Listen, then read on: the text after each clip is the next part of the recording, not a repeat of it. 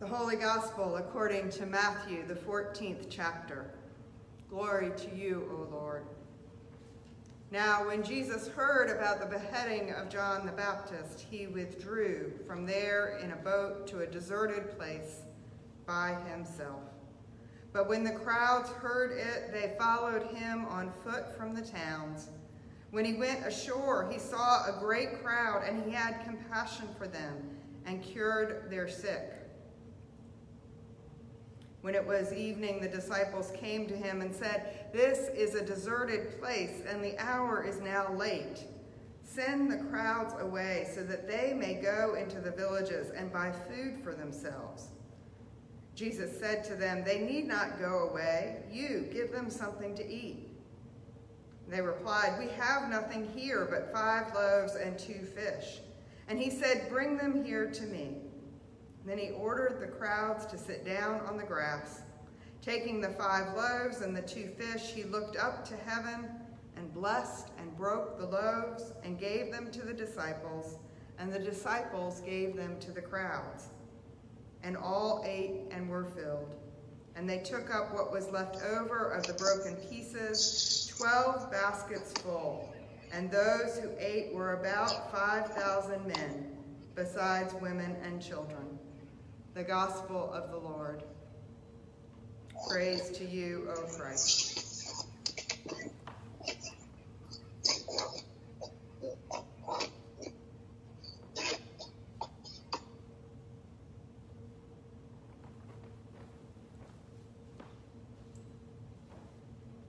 Let us pray.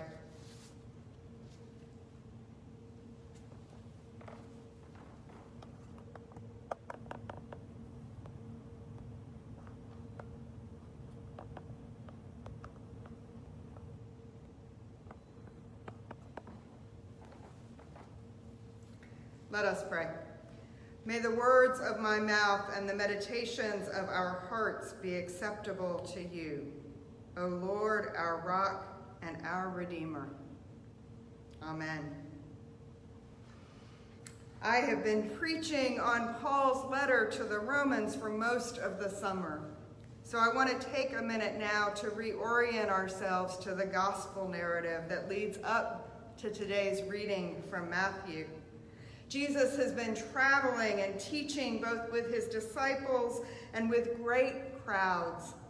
He has been teaching in stories or parables about the kingdom of heaven, comparing it to a mustard seed, seeds sown in different soils, a field where both weed and wheat grow, and then to yeast mixed into unleavened dough, a hidden treasure, a pearl of great value, and a fisherman's net filled with fish of every kind.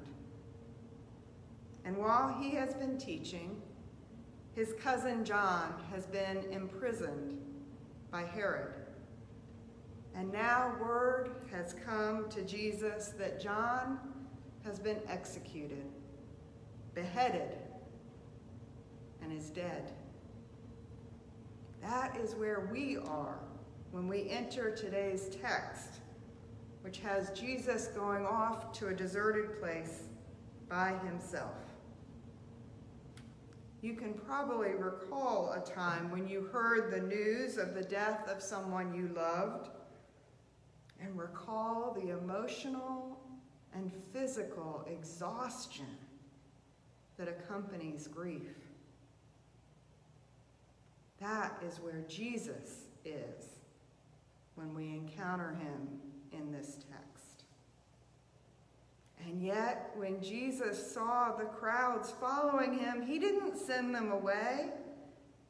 Instead, Matthew says he had compassion for them and he cured their sick. Maybe Jesus recognized that they weren't trying to be a nuisance or just tagging along because they could. They were hungry for healing and for food. And those hungers were worth the risk of being identified as followers of Jesus. whose coming had been proclaimed by his cousin, who had now been killed by the state. We don't experience the kind of persecution that Christians experienced in the first century, so it's easy for us to underestimate the cost of following Jesus. In the hills and valleys of Israel, his followers would have been exposed and visible. But their desire to draw near to Jesus and satisfy their hungers was greater than any fear they may have had about being singled out as a follower of the King of the Jews or being seen by Roman soldiers as traitors to the empire. While the historical context of this passage is important, often a sermon will focus on the wondrous multiplication of loaves and fish that made it possible to feed thousands of people. But what stood out to me in this morning's gospel wasn't the feeding of the crowds or even the earlier healings, as miraculous as those events were. What stood out to me was Jesus' instructions to his disciples. The disciples had noticed the time and knew it would soon be supper time. People would be hungry. And they didn't have enough to satisfy the crowd. So they went to Jesus and telling him about their meager fish and loaves of bread, they suggested he send the people away that they might find provisions for themselves. They weren't being callous, just practical. And perhaps they were protective of Jesus. Do you remember how the day had begun with news of his cousin's brutal death? If he had sent the crowds away, do you really think anyone would have said he hadn't done enough? But he didn't send them away. Instead, looking at the meager loaves and fish, Jesus tells the disciples, Bring them here to me. And he blesses them, and he breaks them, and gives them out to all who hunger and they were satisfied. There is a church in Israel where it's believed this story happened. And in that church, there's a mosaic that has an image of two fish and a basket with four loaves in it. And when a visitor asked where the fifth loaf was, the reply was, on the altar of every church across the world. Discipleship is never centered on us as disciples or what we can do. Following Jesus is always about what God is doing. God is always the actor, and God is always bigger than we can imagine or understand. The good news is that we are invited to bring all of our broken bits and pieces to the altar, to God. Bring them to me.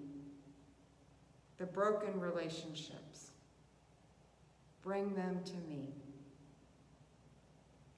The disappointments and half finished projects and forgotten promises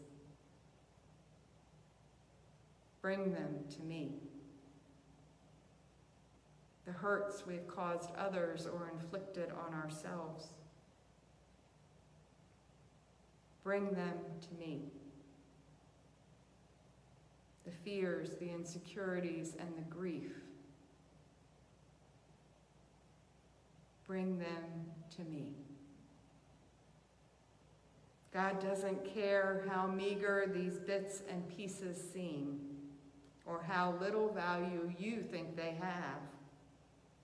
Bring them to God and ask God to use them for God's kingdom and wait expectantly for what God will do.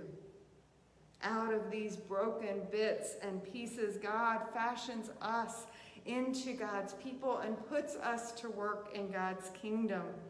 In the kingdom of heaven, where God not only fills empty, rumbling tummies, but satisfies the hungers in our lives. For a Savior, a Redeemer, and Lord. Thanks be to God.